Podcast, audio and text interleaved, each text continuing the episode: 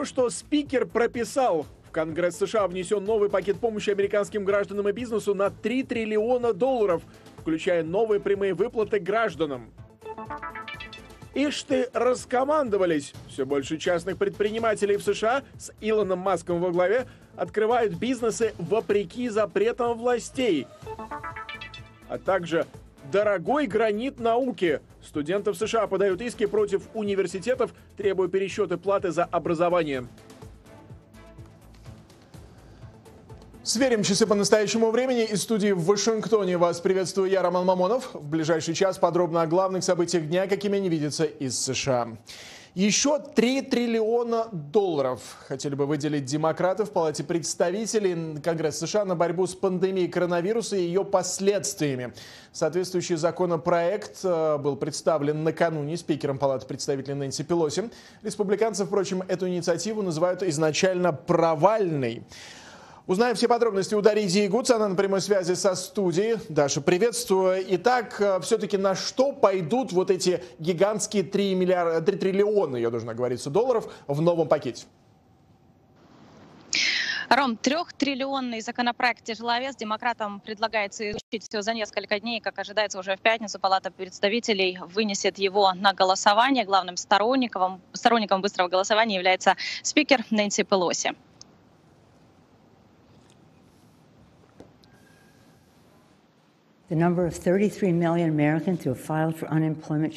Это просто невообразимая цифра. 33 миллиона американцев подали заявки на пособие по безработице. Есть те, кто говорит, давайте сделаем перерыв. Но семьи, которые сегодня переживают трудности, знают, что голод не берет перерыв. Так же, как не поставишь на паузу оплату аренды, счетов, потерю работы и близких.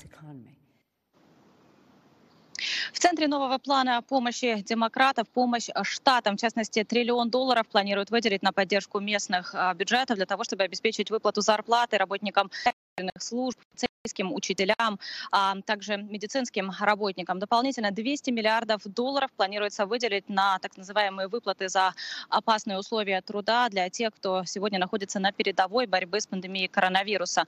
Еще 175 миллиардов предусмотрено на помощь в оплате за аренду жилья, а также на помощь выплат по ипотечным кредитам 75 миллиардов планируют направить на а, усиление тестирования, а также на поиск препаратов от COVID-19.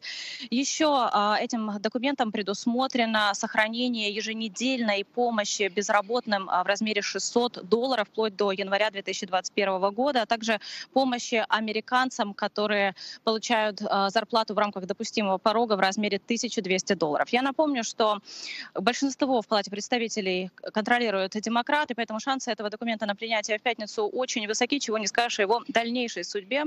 Ведь еще до официального обнародования документа сенаторы-республиканцы заявили о том, что у него нет будущего.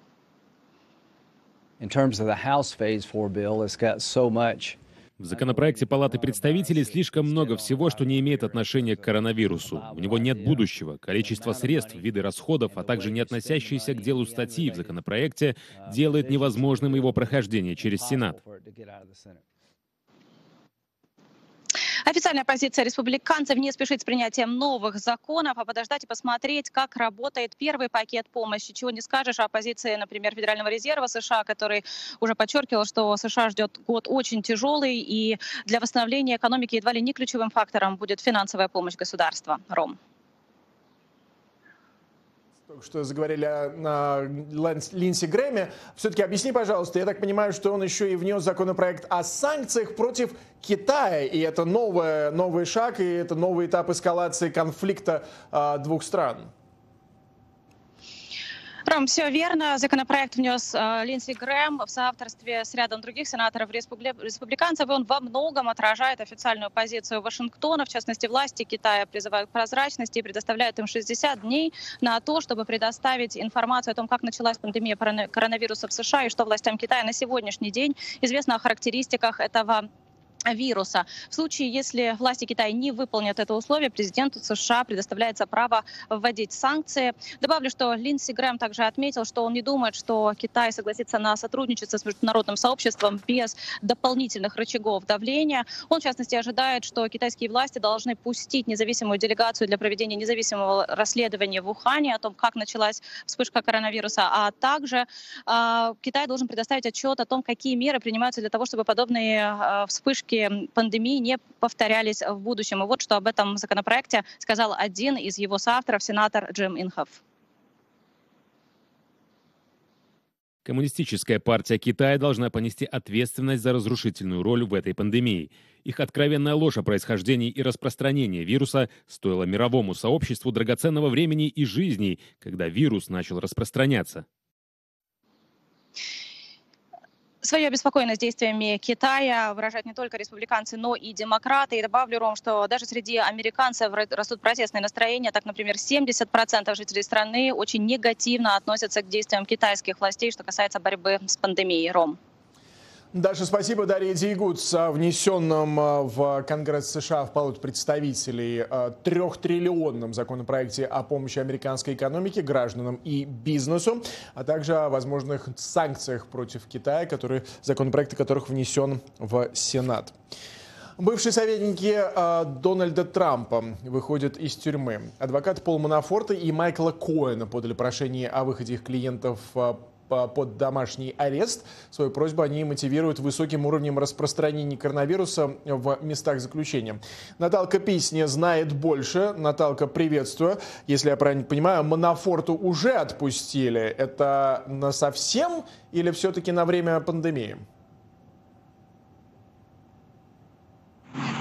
совсем под домашний арест, и в тюрьму он больше не вернется. Я напомню, что дело против а, бывшего советника президента Трампа и бывшего руководителя его штаба в 2016 году. Оно рассматривалось в нескольких судах, в частности, суде, суде округа Колумбия, суде, э, суде штата Вирджиния, суде Нью-Йорка, Манафорта в 2018 году признали виновным в отмывании денег, неуплате налогов, и для того, чтобы избежать долгого судебного разбирательства уже в а, округе Колумбия, он признал себя виновным также и в заговоре против США. В общей сложности он получил 7,5 лет лишения свободы. Он неоднократно появлялся во время судебного разбирательства в штате Вирджиния на инвалидном кресле, жалуясь на то, что он переносит многие хронические болезни э, в тюрьме, и в частности свое наказание он отбывал в нескольких тюрьмах. Последнее место было пребывания была тюрьма в штате Пенсильвания, она называлась Лорит. Вот там как раз ни одного случая COVID-19 среди заключенных зафиксировано не было, но именно на пандемию как раз напирали адвокаты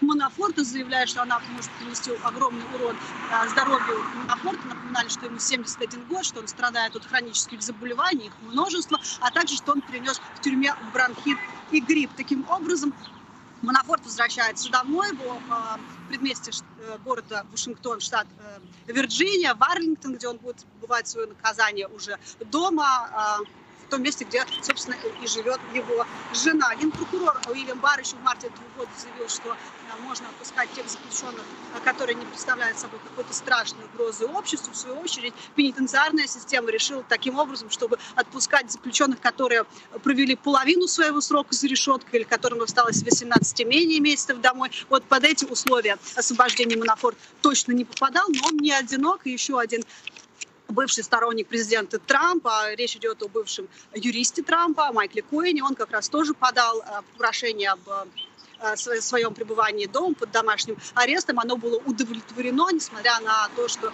все-таки прокуроры, ведущие, которые вели его дело, выступали против этого. В 2018 году он получил три года тюрьмы за по обвинениям в банковском мошенничестве и отмывании денег. А, таким образом, он как раз выходит из тюрьмы, и более того, в этой тюрьме были зафиксированы 15 случаев заболеваний коронавирусом среди заключенных. Еще один а, человек, которого также обвиняли вместе с Полом Манафортом в отмывании денег. Это Рик Гейтс, он бывший а, и коллега Манафорта, он работал в его избирательном штабе, он был его а, партнером и впоследствии дал свои показания против Пола Манафорта и был ключевым свидетелем обвинения. Вот он тоже может не приходить больше а, в тюрьму для того, чтобы там отмечаться. Более того, судья разрешила ему оставаться под домашним арестом. Причина выглядит так. Жена а, Рика Гейтса больна онкологическим заболеванием, коронавирус, который а, в, в все-таки может принести Рик Гейтс из тюрьмы, может оказаться для нее смертельным. А, Наталка, я должен спросить э, по поводу судьбы Майкла Флина, только что появившегося на наших экранах. А, мы сообщали, причем на прошлой неделе с тобой же об этом разговаривали, о том, что Минюст хочет закрыть это дело и, соответственно, подал прошение. А теперь, судя по всему, суд сказал не так быстро. Абсолютно верно. Судья э, Эммет Салливан заявил, что вот прямо сейчас хорошие новости для э, генерала Флина, бывшего советника Белого дома по вопросам национальной безопасности, они оканчиваются. Он не хочет выносить э, финальные решения относительно закрытия его дела прямо сейчас. Более того, ожидает, что независимая группа экспертов в области права уже в очень скором будущем протестует вот это вот решение Министерства юстиции. Напомню, что Минюст ранее заявил, что у них не хватает доказательств материальной базы, которые не могут представить а, жюри присяжным для того, чтобы доказать, что Майкл Флинн действительно лгал в беседе с представителями ФБР. Судья Салливан, это 72-летний э, ветеран в области права, он известен своей безупречной репутацией на э, уровне Соединенных Штатов, он также известен и тем, что очень часто вступался за права подсудимых, опротестовывая и оспаривая те доказательства, которые представляли представители государственного обвинения. По сути, вот этот шаг как раз для него беспрецедентный. Известно, что Салливан Сальван э, имел достаточно жесткие беседы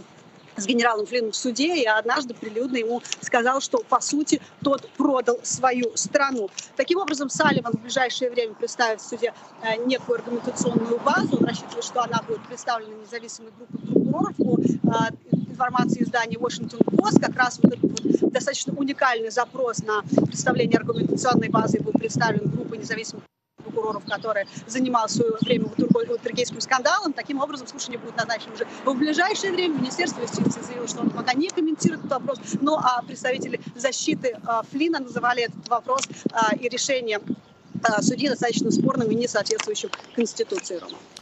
Наталка, спасибо. Наталка Песня о развитии в делах Майкла Флина и об освобождении Пола Манафорта из тюрьмы в связи с коронавирусом. А, Все меньше в США остается времени до президентских выборов. А, как говорят многие политологи, ситуация с карантинными ограничениями даже играет на руку Дональду Трампу, поскольку лишает его оппонента Джо Байдена и его соратников поездок по стране и возможности агитировать. К тому же сама дата выборов может измениться. О дискуссии в Белом доме узнаем и Михаила Комадовского. Он в прямом эфире. Миша. Рома, в связи с пандемией в стране возникает дискуссия о предстоящих выборах президента. Смогут ли избиратели появиться на участках 3 ноября или голосование придется переносить? Напомню, что Дональд Трамп жестко выступает за то, чтобы волеизъявление э, прошло в установленный день по установленной процедуре и считает неприемлемым голосование по почте. Во вторник э, корреспонденты журнала «Таймс» спросили у зятя и советника Трампа Джареда Кушнера, есть ли сценарий, по которому выборы могут быть отложены, учитывая вероятность вспышки коронавируса осенью. Он ответил, что до выборов еще слишком далеко, чтобы об этом говорить, но допустил перенос даты проведения. СМИ сразу же подхватили эту цитату, и сегодня Кушнер вынужден был объясняться, ведь согласно федеральным законам у президента нет полномочий изменять дату выборов. Я не участвовал и не осведомлен о каких-либо дискуссиях о попытках изменить дату президентских выборов.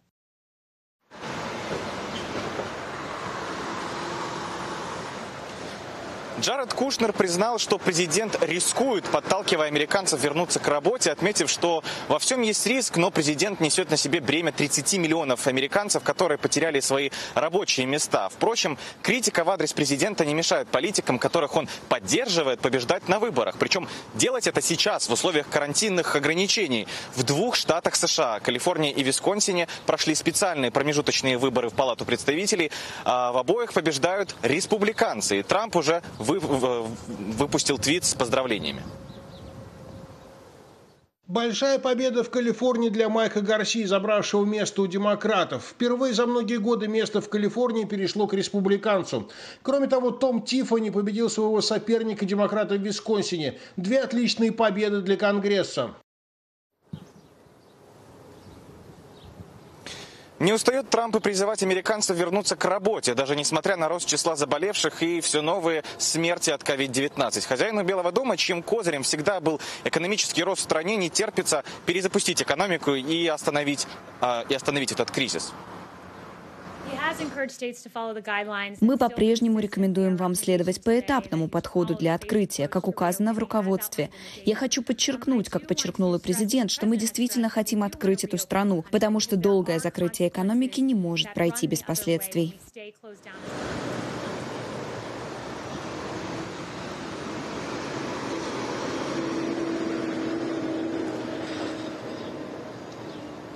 Миша, спасибо. Михаил Комадовский, наш собственный корреспондент о последних заявлениях э, Белого дома. А, мы же продолжим тему как раз открытия страны.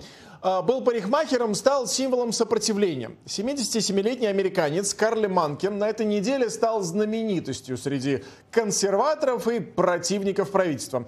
Владелец парикмахерской в городке Авос в штате Мичиган отказался закрывать парикмахерскую, как того потребовали власти, и даже смог выиграть в суде. А теперь и вовсе работает под присмотром вооруженных сторонников свободы.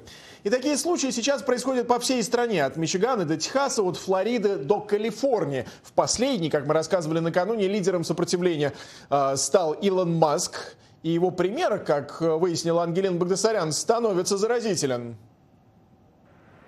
Жители Лос-Анджелеса, возможно, будут сидеть по домам еще не один месяц. Местные власти рекомендуют продлить карантин до августа. Несогласных с подобным решением слышно все громче. По всему штату некоторые владельцы салонов красоты, ресторанов и спортивных залов и вовсе пытаются открыться, игнорируя запреты властей. Этот спортивный клуб в Оушенсайд открылся на днях и тут же был закрыт полицией. Владельца клуба даже арестовали из-за этого.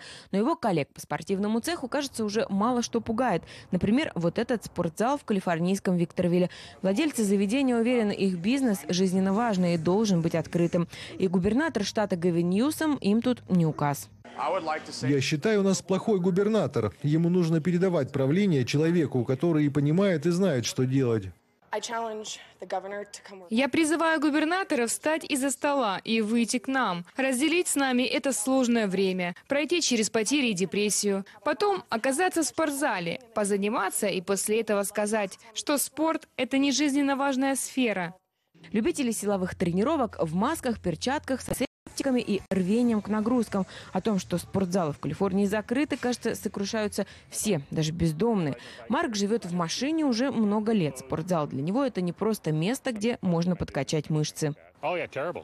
Это все ужасно, потому что я больше не могу ходить в свой спортзал, а значит мне больше негде принимать душ. Хорошо, что мне разрешили купаться в церкви, иначе бы я пропал. Открыться раньше положенного рвутся и хозяева калифорнийских ресторанов.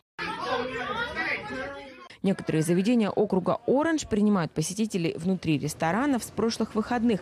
Там, кстати, проходит и больше всего протестов. Место республиканское, демократов, управляющих Калифорнией, тут громко обвиняют в том, что те душат малый бизнес запретами.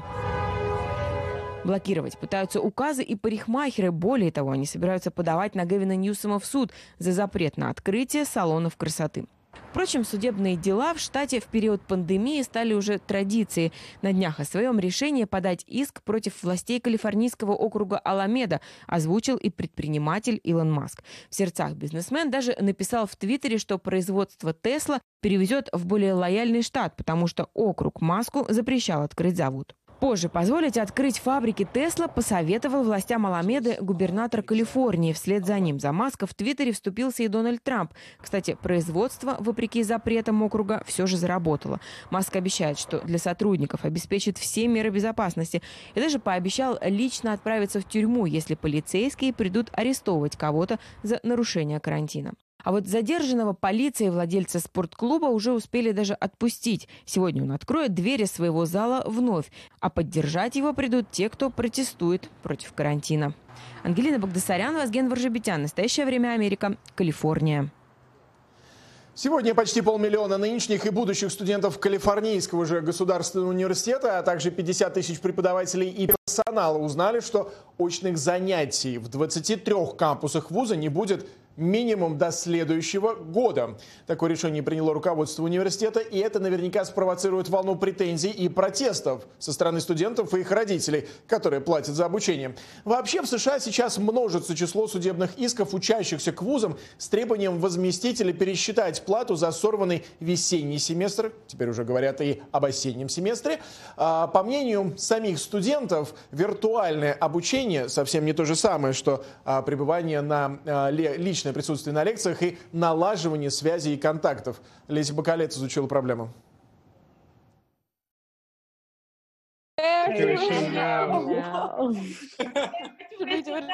Это встреча студенческой организации «Справедливая плата для Университета Чикаго». Студенты требуют вернуть половину стоимости обучения за весенний триместр. Причина – онлайн-режим не может качественно заменить реальный учебный процесс. Моя специальность – изобразительное искусство, и сейчас у меня нет доступа ни к студии, ни к художественным ресурсам. Мою выпускную выставку отменили. Петицию подписали 2000 студентов. Неделю назад часть из них начала забастовку. Они отказываются платить, пока университет их не услышит. Последний согласился не повышать стоимость обучения и бытовые расходы на следующий год и посоветовал тем, кто не может платить сейчас, подать заявку на льготы или попросить отсрочку.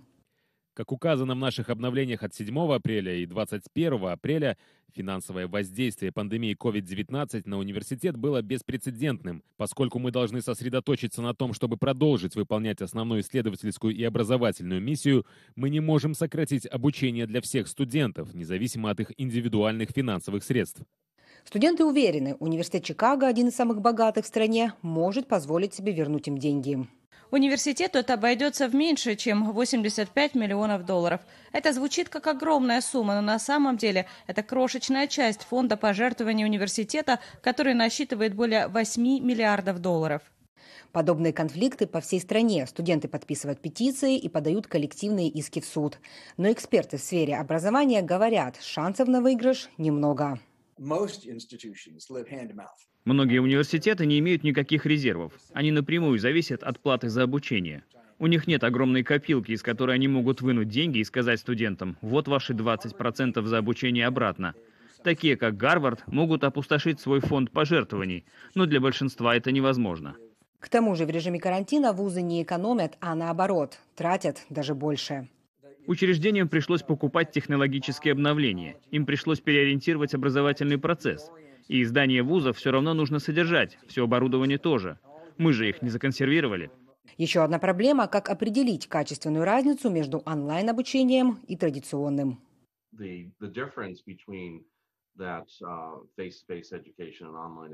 Если вуз не предлагал онлайн-обучение раньше, у вас нет цены, на которую можно ориентироваться.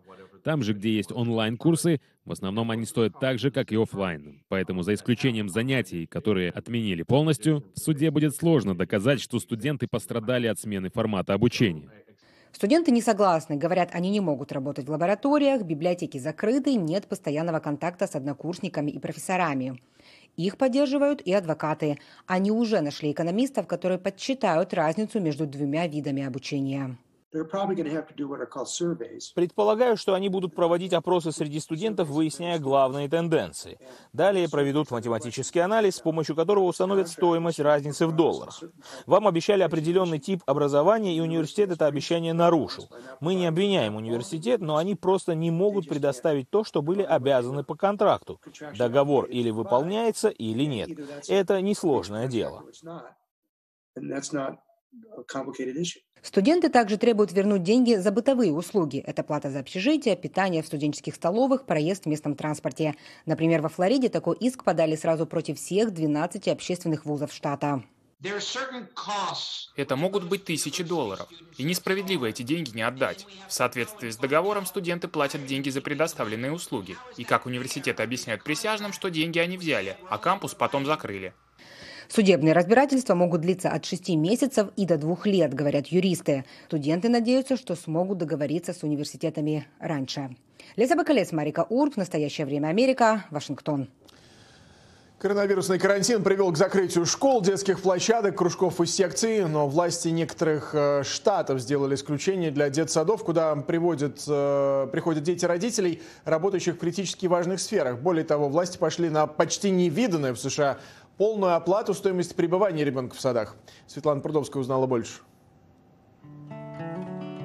Для работников шести детских садов образовательного центра «Эльф» в штате Мэриленд – Объявление карантина было как гром среди ясного неба. 26 марта мы получили сообщение, что мы должны закрыть полностью бизнес и открыть его по новой.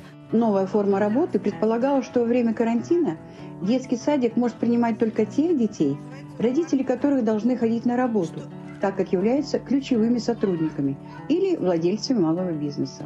Мы испугались, мы засомневались, Потом мы начали получать звонки родителей о том, что среди наших клиентов есть много родителей, которые нужные и важные работники, и мы решили попробовать.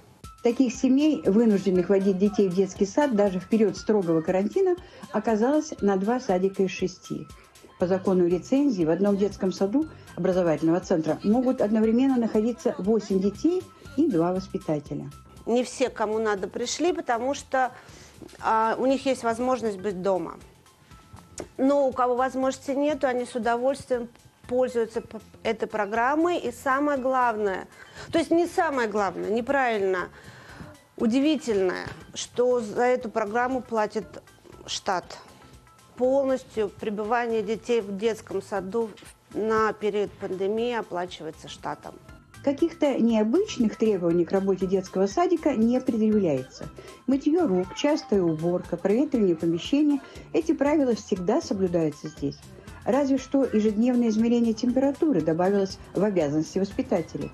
Если температура повышена, замечено недомогание, ребенка сразу забирают из садика. И, конечно, родители должны заходить в помещение в масках, в отличие от воспитателей. Мы работаем целый день с 8 утра до 6 вечера, и работать с детьми в масках невозможно. Пока на протяжении карантина все дети здоровы. В течение дня им есть чем заняться. Рисование, чтение, тихий час, прогулки на игровой площадке. При полностью закрытых сейчас детских парках игры на воздухе – это просто праздник. Для мамы троих детей Алфии Крушнудиновой возможность приводить сюда своих близнецов в детский сад – настоящее спасение. Компания мужа готовит еду для работающих дома специалистов, а Алфия занимается со старшей дочкой. Выяснилась такая ситуация, что если вы находитесь в essential business, то можно приводить детей. А когда вы еще и узнаете, что и садик бесплатный, и его оплачивается штат, то думаешь, ну а почему и нет? Получается плюсы со всех сторон. Поэтому мы взвесили все за и против, много прочитали. А, ну и решили, а почему бы нет? Почему не воспользоваться возможностью? Вообще, честно говоря, я считаю, что вот эта самоизоляция, она очень отра э, негативно отражается на детях. То есть, когда вот ребенок, дети постоянно заперты в доме или даже на площадках, и у них нет социума, они постепенно, как бы так сказать, э, у, у, они теряют навыки в общении. Вот. А для меня важно, чтобы дети общались. Поэтому вот они ходят в садик. Детский образовательный центр «Эльф» рискнул и поддержал предложенную штатом программу. И в результате в плюсе оказались все – и дети, и их родители. Светлана Прудовская, Сергей Соколов. В настоящее время Америка, штат Мэриленд. Власти Нью-Йорка выделили 50 миллионов долларов на поддержку производства защитного оборудования для медиков. Гранты и контракты в первую очередь получают предприятия, которые нанимают людей, потерявших работу из-за карантина. Многие фирмы перепрофилируются. Среди них, к примеру, модный лофт, где еще недавно устраивали торжества, а сейчас собирают защитные экраны для медиков. Владимир Ленский побывал. Весной в стильных кварталах Ганзибурт-маркет фешенебельные отели забиты туристами. В ресторанах бранч, в барах и лаунжах подтягивает коктейли международная толпа хипстеров. Но только не в 2020-м. Американский флаг приспущен, город в трауре, притих, но жить не перестал. Кирпичный треугольник в модном районе Мидпекинг Дистрикт. В 19 веке здесь была фабрика, затем ночные клубы, в том числе и с сомнительной репутацией. Позже здесь открылись бары и рестораны. Никто не подозревал, что в 2020 году в этом доме снова откроется фабрика. Здание не раз служило голливудской декорацией. Здесь размещалась квартира героини Глен Клоуз в фильме «Роковое влечение». Продолжить гламурную историю треугольного дома собирался Сэм Пайрови. Его фирма «Консорциум» сняла здесь лофт для модных показов и эксклюзивных банкетов. Но вышло совсем другое. Uh,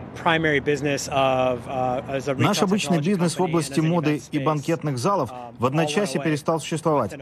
Где-то неделю мы провели в раздумьях, что делать дальше. Следующий шаг какой? Наш бизнес, в общем-то, стартап. Трудно было представить, как нам продолжать жить. Пока мы в темной кабине лифта поднимаемся на четвертый этаж, Сэм рассказывает, что идею подал друг из Аризоны, который начал делать маски. На сайте правительства Нью-Йорка Сэм узнал, власти города ищут производителей защитных экранов и другой экипировки для медперсонала. Предложил бизнес-план и выиграл контракт. Теперь в зале с белыми стенами и барной стойкой посередине стильные банкетные столы, покрыты грубыми одеялами. Вместо модной тусовки 70 человек работают каждый день в две смены с 8 утра до 2 ночи. Каждому ежедневно меряют температуру. Санация рук обязательно. Находиться в цеху без масок запрещено. Нашим сотрудникам запрещено пользоваться общественным транспортом.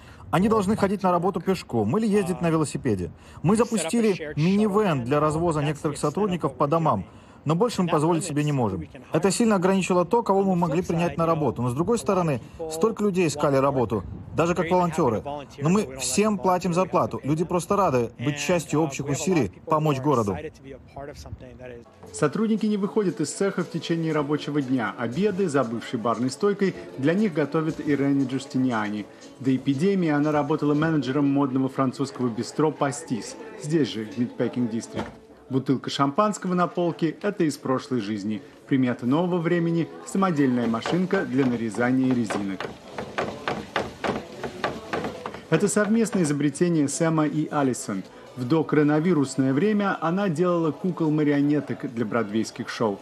Резинки китайского производства – единственный импортный компонент защитного экрана. Все остальное свое, американское. Тяжеловато. Взваливаем их себе на плечи и несем сюда складывать. То есть потом из этого делается прокладка. Рулоны поролона под охраной тайского божества лежат в уютном баре в подвале. Друзья одолжили помещение. Деревянная статуя – странный декор для склада, впрочем, как и бутылки, которые не успели убрать с полок. Жизнь обитателей кирпичного треугольника изменилась внезапно и непредсказуемо, в опустевшем офисе фирмы венчурного капитала теперь поролоновые плиты режут на пластинки прокладки для медицинских щитков. Потяните вниз немного. Когда врач смотрит вниз, он полностью защищен. Консорциум вернул здание к индустриальным корням. В 1892 здесь была обувная фабрика. По иронии, последним проектом Сама была эксклюзивная кожгалантерея – только теперь не до гламура. Сумки и туфли на индивидуальный заказ ценятся меньше, чем типовые козырьки из прозрачного пластика. За стопкой коробок скрывается репродукция Дали. Сюрреализм сегодняшнего Нью-Йорка. Защитный экран для медиков сделано в модном лофте. Владимир Ленский, Максим Облошенко. Настоящее время Америка. В Европе пока вроде а, случаев демонстративного неповиновения бизнесменов властям, как в США, не замечено. Там сейчас поэтапно снимают карантинные ограничения. А, власти даже уже подумывают открывать границы и заговорили о возобновлении туризма. Узнаем больше о том, как выходят из карантина страны Старого Света у Григория Жигалова, корреспондент настоящего времени в Брюсселе. А, Григорий, приветствую. Так все-таки какова сейчас обстановка, что говорят власти? А, добрый вечер, Роман. Ну, ситуация в Европе понемногу возвращается в более-менее привычное русло. Вот с этого понедельника многие страны уже отменили самые жесткие запреты, которые действовали тут больше месяца. В Брюсселе, например, разрешили ходить друг к другу в гости. Впрочем, большими компаниями собираться по-прежнему нельзя. Любопытно еще ограничение, на которое я обратил внимание. В местных парках разрешили сидеть на скамейках, но лишь 5 минут, не дольше.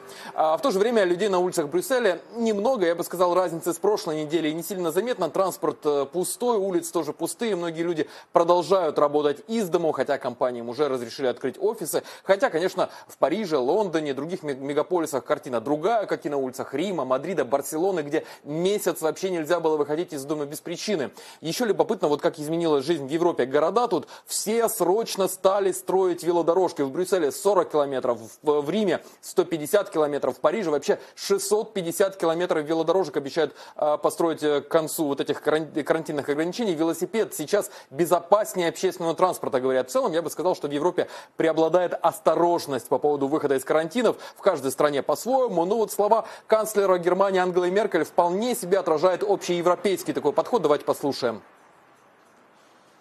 Мы все еще живем с вирусом, и пока эта пандемия не закончится, он останется с нами в течение некоторого времени. Ситуация в целом не изменилась, даже при условии того, что конкретные научные проекты вселили надежду. До сих пор нет лекарств и вакцин против коронавируса, поэтому он по-прежнему представляет для всех нас опасность.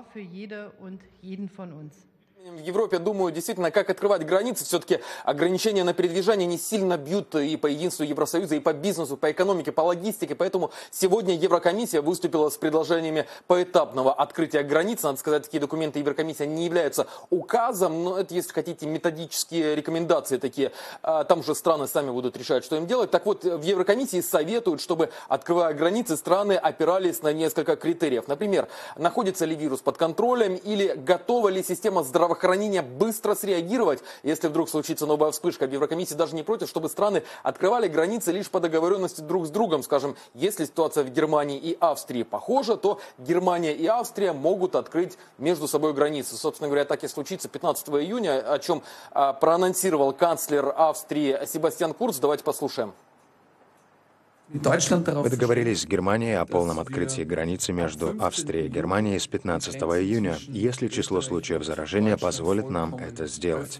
Мы находимся в контакте со Швейцарией и Лихтенштейном с тем, чтобы договориться о том же. И, конечно, мы также общаемся с нашими восточными соседями по этой проблематике. Ну вот тут, кстати, важно вот что. Таким образом, в Европе могут появиться некие, некие такие коридоры, где путешествия можно, и границы, где э, и границы некоторые будут все еще закрыты. Еврокомиссия, конечно, конечно, хотелось бы, чтобы границы открыли все, скоординированно, но, наверное, тут сейчас вряд ли а, решаться на какие-то жесткие указания, поэтому вот, чтобы а, лучше во всем этом почти хаосе а, ориентироваться, Еврокомиссия сейчас работает над специальным сайтом, там любой турист сможет посмотреть, как выглядит ситуация с распространением коронавируса в том или ином регионе, какие там ограничения, какие меры безопасности в гостинице, в ресторане и так далее. Роман.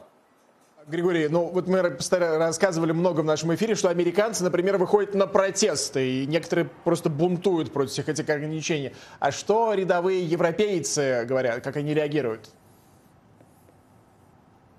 Ну, э, э, мне, мне, я бы сказал, что э, здесь, мне кажется, гораздо более э, законопослушные, что ли, э, в целом такие настроения. Карантин, конечно, в Европе больно ударил по кошелькам многих европейцев. Э, я вот видел статистику, что в Брюсселе после карантина может не открыться до четверти баров и ресторанов. А, но в то же время многие все-таки здесь э, достаточно сильно защищены социальными программами, которые правительство подготовило. Но вот если промышленность, она постепенно возвращается к жизни, то сфера услуг, бары, рестораны, отели, турфирмы, вопрос их выживания действительно стоит очень острый, и многие по этому поводу сильно волнуются. Надо сказать, что не только обычные люди волнуются, но и политики тоже. Только туризм, прямо или косвенно, это 10% ВВП еврозоны. А в Италии, Испании, Франции он доходит до 12-13% ВВП. Коронавирус и так э, ударил больно по экономике, а провал туристического сезона будет стоить десятки, если не сотни миллиардов евро. Поэтому сейчас многие,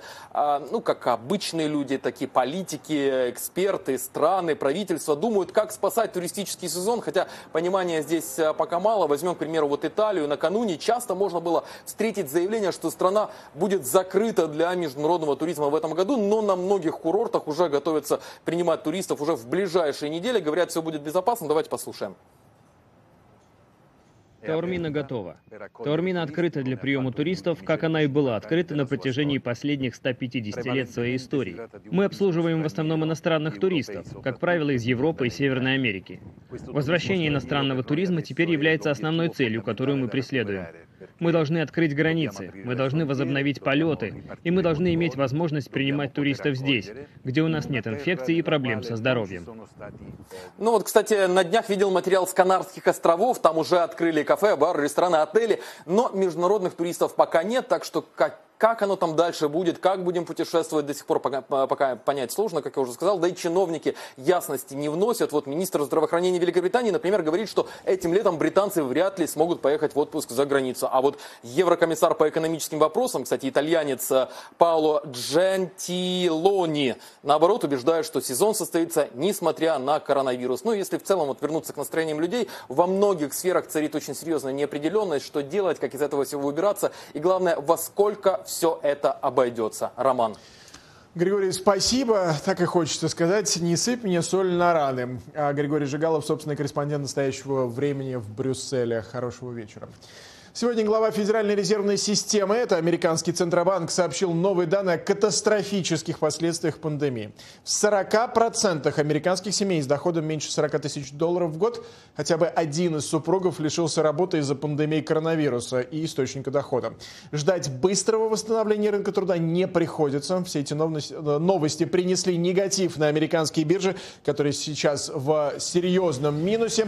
На прямой связи из Нью-Йорка Михаил Гудкин. Миша. Добрый день, Роман. Да, сегодня ведущие фондовые индексы падают примерно на 2%.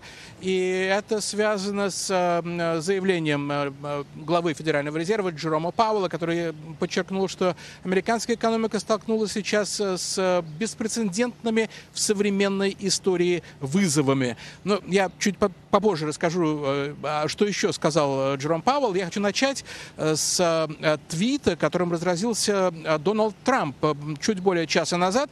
Он прокомментировал ситуацию на рынке, в частности написал, когда так называемые богатые ребята делают негативные рыночные прогнозы. Всегда нужно помнить, что некоторые из них делают большие ставки на падение и хорошо зарабатывают, когда рынок падает. Потом они меняют курс, привлекают к себе внимание и заставляют рынок идти вверх. Зарабатывают и так, и так. Насколько это легально? Задался вопросом э, Дональд Трамп. Э, ну, он указывает э, на то, что, возможно, движение на рынке связано с спекулятивными действиями крупных игроков. Мысль не новая. Интересно то, что именно сейчас президент Соединенных Штатов решил обратить на это внимание. Он не назвал кого-либо конкретно в своем твите, но рынки обсуждают сегодня, сделанное накануне, заявление крупного инвестора Стэнли Друкенмиллера. Его состояние оценивается в 4 2,7 миллиардов долларов. Э, так вот, он сказал, что сейчас э, на рынке непомерно высокие риски. Добавил, что он никогда в своей долгой карьере ничего подобного не видел. Э, и ну, вот это заявление повлияло на настроение трейдеров, и сегодня, как мы уже говорили, обсуждается э, заявление Джерома Пауэлла, главы Федрезерва, который э, сказал, что э, восстановление экономики будет очень постепенным и, возможно, потребует дополнительной помощи для бизнеса и простых американцев для того, чтобы предотвратить, как он сказал, долгосрочный урон. Э, он предупредил, что э, со временем проблемы ликвидности могут превратиться в проблемы платежеспособности и финансовой стабильности.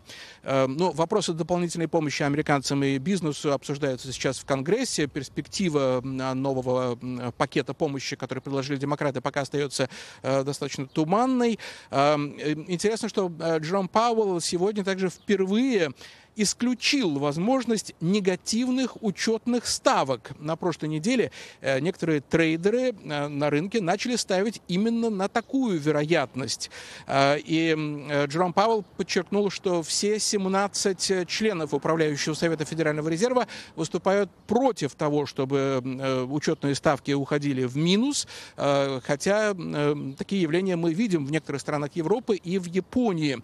Здесь, возможно, мы видим э, перспективу нового конфликта, нового конфликта между э, главой Федрезерва и президентом Трампом, потому что Трамп накануне, также в Твиттере, написал, до тех пор, пока другие страны получают преимущество от негативных учетных ставок, США также должны принять этот дар. Это большие суммы. подчеркнул президент Трамп. Но Соединенных Штатов очень высокий государственный долг, и если учетные ставки э, уйдут в минус, то это, конечно же, э, будет выгодно Соединенным Штатам. Но вот э, Федрезерв считает, что этого делать не следует. Э, ожидается, кстати, что до конца сегодняшнего дня Министерство финансов продаст э, 30-годичных казначейских облигаций на сумму 22 миллиарда долларов. Это рекордная сумма за один день.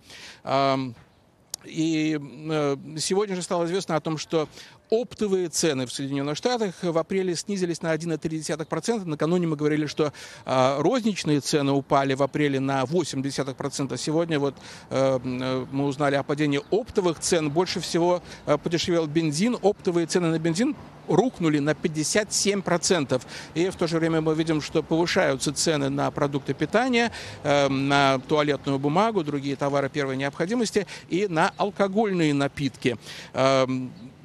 Но надо отметить, что э, сегодня э, в свете вот этих данных э, эксперты заговорили об угрозе дефляции в Соединенных Штатах. Высокая инфляция – это плохо, но дефляция – это тоже явление, которое вызывает тревогу у экономистов. Роман. Михаил, спасибо. Михаил Гудкин из Нью-Йорка. Ослабление карантинных ограничений и преодоление острой фазы пандемии дает надежду на скорое возобновление прямых э, и личных консультаций представителей США и России о продлении договора о стратегических наступательных вооружениях 3. А вопрос его действия, как, э, срок его действия, простите, как известно, истекает в начале 2021 года. И становится известно все больше деталей о том, что требует Вашингтон от Москвы. На днях спецпредставитель США по вопросам контроля над вооружениями маршал Биллингсил э, рассказал, сказал, какие типы новых российских вооружений должны быть ограничены и почему Россия сейчас вообще не потянет новую гонку вооружений США. Санжар Хамидов с подробностями. Соединенные Штаты вряд ли продлят договор СНВ с Россией о мерах по дальнейшему сокращению и ограничению стратегических наступательных вооружений к моменту истечения его действия в следующем году, если Китай не присоединится к переговорам. Такое заявление сделал маршал Биллингсли, спецпредставитель администрации Трампа по контролю над вооружениями, в интервью изданию Washington Times. Одним из основных недостатков нового договора СНВ, среди многих проблем, связанных с ним, является то, что в нем не участвуют китайцы. Этот договор не дает гарантий Соединенным Штатам в связи с нашими опасениями в отношении Китая и нашими опасениями относительно России, которая предприняла целый ряд дестабилизирующих действий, выходящих за рамки договора. Двустороннее соглашение СНВ-3 было подписано президентами Дмитрием Медведевым и Бараком Обамой 8 апреля 2010 года в Праге и вступило в силу 5 февраля 2011 года. Данный договор рассчитан на 10 лет с возможным продлением по взаимной договоренности сторон на 5 лет. Трамп заверил, что накануне Дня Победы ему удалось по телефону с Владимиром Путиным обсудить в общих чертах готовность России к переговорам. Мы говорим о контроле над вооружениями с Россией. Мы будем двигаться дальше в этом направлении. И мы настроены очень серьезно относительно контроля над вооружениями. У них и у нас много ядерного оружия. И мы говорим о контроле над вооружениями с Россией. Они хотели бы сделать это. Мы хотели бы сделать это. В настоящее время отношения между Вашингтоном и Москвой находятся не в лучшем состоянии. Однако, по мнению Дага Бендоу, эксперта Института Катона, лидеры двух стран сохранили каналы коммуникации открытыми. Как минимум, Трамп и Путин ведут диалог, хотя, в общем, двусторонние отношения не очень хорошие. При администрации Трампа Соединенные Штаты ввели больше санкций против России, чем при Обаме. Политика США с точки зрения России стала более враждебной. Впрочем, это не исключает возможности договориться о том, что принесет пользу интересам обеих стран. Хотя очень трудно подписать такого рода договор, когда существуют трудности и взаимная подозрительность в отношениях. Маршал Биллингсли уточнил, что что Вашингтон планирует включить в договор СНВ-3 пять видов новейших российских вооружений, таких как тяжелая межконтинентальная баллистическая ракета «Сармат», гиперзвуковой маневрирующий блок «Авангард», крылатая ракета с ядерной силовой установкой «Буревестник», подводный беспилотник «Посейдон» и гиперзвуковая ракета «Кинжал». Петр Топычканов, старший научный сотрудник Стокгольмского международного института исследований проблем мира, полагает, что российский президент был готов обсуждать новый договор с президентом Трампом два года назад. когда в послании Федеральному собранию представил новейшие разработки вооружений. В декабре 2019 года «Авангард» стал оперативно развернутый в России, но еще до того, в ноябре, когда приезжала американская делегация, россияне уже показали им в рамках инспекций авангард, их носители. То есть это уже случилось. Ну, а что касается кинжала, а, то его судьба, в принципе, ясна, но он, он летает, он работает. Но вопрос, а, какова возможность, что он будет выполнять ядерные миссии, мы не знаем. А что касается двух других систем, а, Буревестник и Посейдон, мы даже не знаем, когда они будут приняты и будут ли они приняты на вооружение. А, ну, как первый этап, Сармат и Авангард вполне себе хороший успех для России и США, если они будут это учитывать и включать в э, договор СНВ. По мнению аналитиков, стремление администрации Трампа присоединить Китай к соглашению с Россией и тем самым получить гарантии безопасности для США как минимум на пять лет вполне понятно. Однако уговорить власти Китая не способна даже Москва.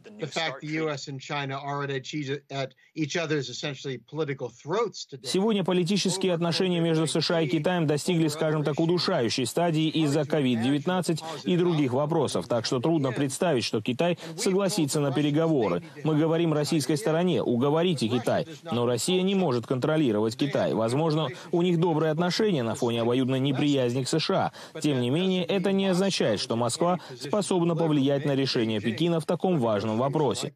Национальная ассоциация по контролю за вооружениями – неправительственная межпартийная организация, которая призвана содействовать пониманию общественностью политики контроля над вооружениями, предупреждает, что в случае, если договор о сокращении стратегических наступательных вооружений не будет продлен или перезаключен, следующий 2021 год ознаменует новую эру гонки вооружений. Санджар Хамидов, настоящее время Америка, Вашингтон. Вернемся к теме коронавируса. В США и Европе постепенно возобновляются спортивные соревнования, но, понятное дело, без зрителей. Во Флориде даже прошел турнир по смешанным единоборствам UFC, а в Германии в ближайшие дни а, начнутся, возобновятся матчи футбольного первенства. О том, каким будет спорт без зрителей, какие потери а, понесет спортивная индустрия в целом, а, говорили эксперты в интерактивной дискуссии в Фейсбуке «Голоса Америки». Э, атлетам, конечно же, будет труднее без зрителей выступать. Для них это дополнительный стимул, для них это непривычная атмосфера. Э, но многие из них э, не получат денег, если они не будут играть. Поэтому им тоже, наверное, предпочтительнее было бы было бы вернуться. В НБА речь идет о том, чтобы завершить сезон. Я думаю, что в итоге будет, будет доиграно. Наверное, без зрителей, скорее всего, без зрителей. Может быть, в одном или двух или трех аренах. Вот, но какой-то результат они получить должны. Я не знаю, каково будет игрокам праздновать при пустых трибунах и без парада, разумеется. Думаю, это будет хуже спортсменам внутри арены, чем зрителям, которые это смотрят. Потому что американское телевидение, в принципе, а, научилось продавать спорт, уже как-то подточенный под, э, под телевизионный продукт. Я думаю, в этом плане особо никто не пострадает, если особенно сравнивать с отсутствием спорта на телевидении вообще как такового, как класса. Э, я думаю, спорт без трибун ну, будет немножко странноватым, но, но люди, люди привыкнут. И менеджменту лиги, и хозяевам команды. Им важно также соблюдать то, что называется good optics, хорошее лицо, сохранить лицо и не, не, не выставлять себя в невыгодном положении. Подвергаем опасности жизни или обслуживающего персонала, и вообще кого бы то ни было. И вообще устраиваем игрища, когда 80 тысяч американцев уже умерли, и Америка в этом плане лидирует во всем мире. Вот. Поэтому это все будет очень осторожно приниматься, эти решения. На самом деле, конечно, тут такая очень сложная ситуация, поскольку, с одной стороны, безусловно, сезон необходимо завершать с финансовой точки зрения, а с другой, а, и этого я тоже не касался еще, когда вокруг люди умирают, вообще-то, это как бы важнее всего остального, важнее в том числе и спорта. Потому что считается, что спорт, он вообще на самом деле повышает боевой дух, да, но э, опрос, который был проведен здесь, последний опрос по заказу британского правительства, по, э, выявил довольно неожиданный результат. 73% опрошенных не считают, что возобновление футбольного чемпионата повысит вообще как-либо дух. И вообще, вот как-то это то, что называется по-английски boost morale. При том, что в Британии это страна, которая помешана на спорте на самом деле.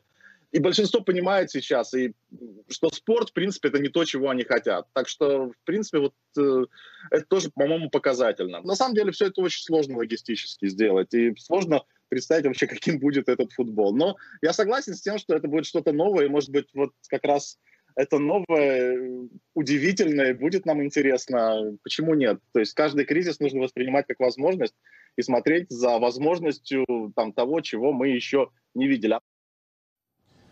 В настоящее время Америка продолжает проект «Она» о женщинах, которые вдохновляют и удивляют. Сегодняшняя героиня Алисон Рейнольдс на лыжах пересекла Норвегию для того, чтобы собрать средства на лечение и привлечь внимание общественности к редкому генетическому заболеванию э, фенилкетонурия, которой страдает ее дочь Тия.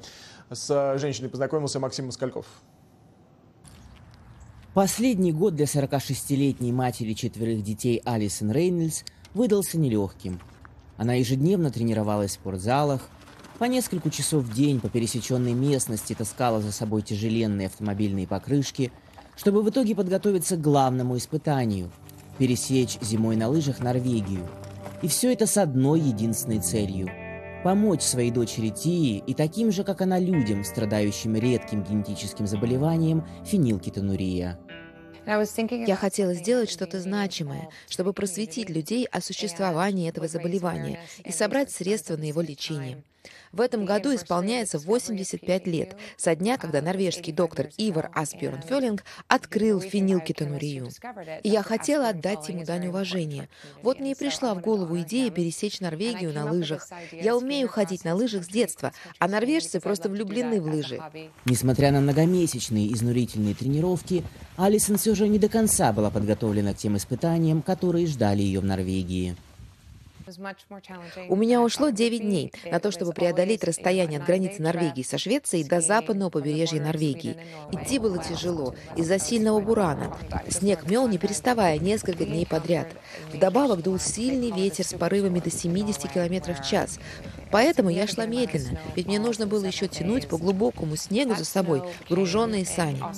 Поступок Алисон не остался незамеченным. Поддержка пришла со всех уголков мира в виде сотен сообщений в соцсетях, благодарственных писем и пожертвований. Изначальная цель Алисон была собрать 400 тысяч долларов. В итоге сумма благотворительных взносов превысила 1 миллион. Тия в слезах подбежала ко мне на финише. Она была так тронута. Она видела, сколько самоотдачи мне потребовалось для того, чтобы попытаться помочь не только ей, но и всем тем, кто живет с этой болезнью.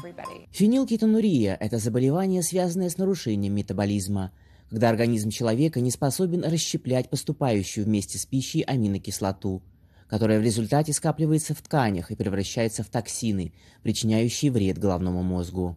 Uh, Люди с этим заболеванием не могут употреблять в пищу продукты, содержащие протеин. Они не могут есть мясо, молочные продукты, макаронные изделия и хлеб. В их рацион могут входить некоторые фрукты и овощи, но далеко не все. Например, нельзя картошку. В основном их диета состоит из специальной смеси. К сожалению, лечение и диета людей с фенилкетонурией обходится невероятно дорого. Семья Ти на протяжении 17 лет финансировала исследование медицинского препарата, который позволил бы пациентам употреблять обычный протеин. В 2018 году лекарство было одобрено для лечения больных фенилкетонурией. Вот только стоит оно около 100 тысяч долларов в год, а многие страховые компании отказываются за него платить. Нам повезло, у нас есть хорошая страховка, которая покрывает стоимость этого препарата. Но для людей, у которых страховки нет, это не вариант. Вот эта смесь обеспечивает 80% всех калорий, которые необходимы ТИИ. Всего нужно 4 таких упаковки в день. Каждая стоит 40 долларов. Когда ты страдаешь генетическим заболеванием, это бремя несешь ты сам. Большие фармацевтические компании тобой не интересуются. Только ты что-то можешь изменить при поддержке своей семьи, друзей и сообщества. Важно, чтобы люди понимали это. Алисон говорит, что сейчас как никогда важна помощь людям, страдающим генетическими заболеваниями. Ведь пандемия COVID-19 сказалась на финансовом благополучии многих семей. А это значит, что дорогостоящие жизненно необходимые лекарственные препараты им стало покупать еще тяжелее. Тем не менее, Алисон убеждена, что она будет продолжать бороться до тех пор, пока не будет найдено лекарство, исцеляющее фенилкетонурию. Максим Москальков, Андрей Дегтярев. Вашингтон. Спасибо, что провели этот час с нами. Сразу после нас в эфире итоговая вечерняя программа. Увидимся завтра. Берегите себя.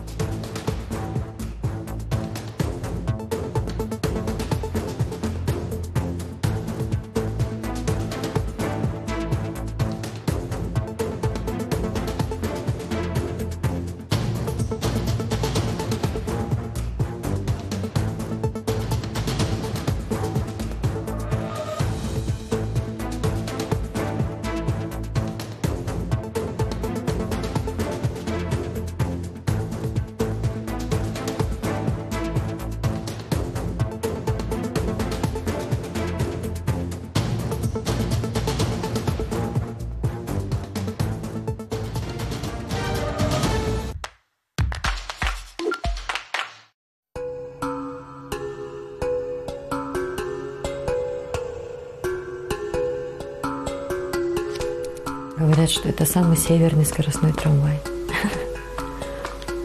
Наверное, вот в этом необычно. И то, что он проходит через тайгу.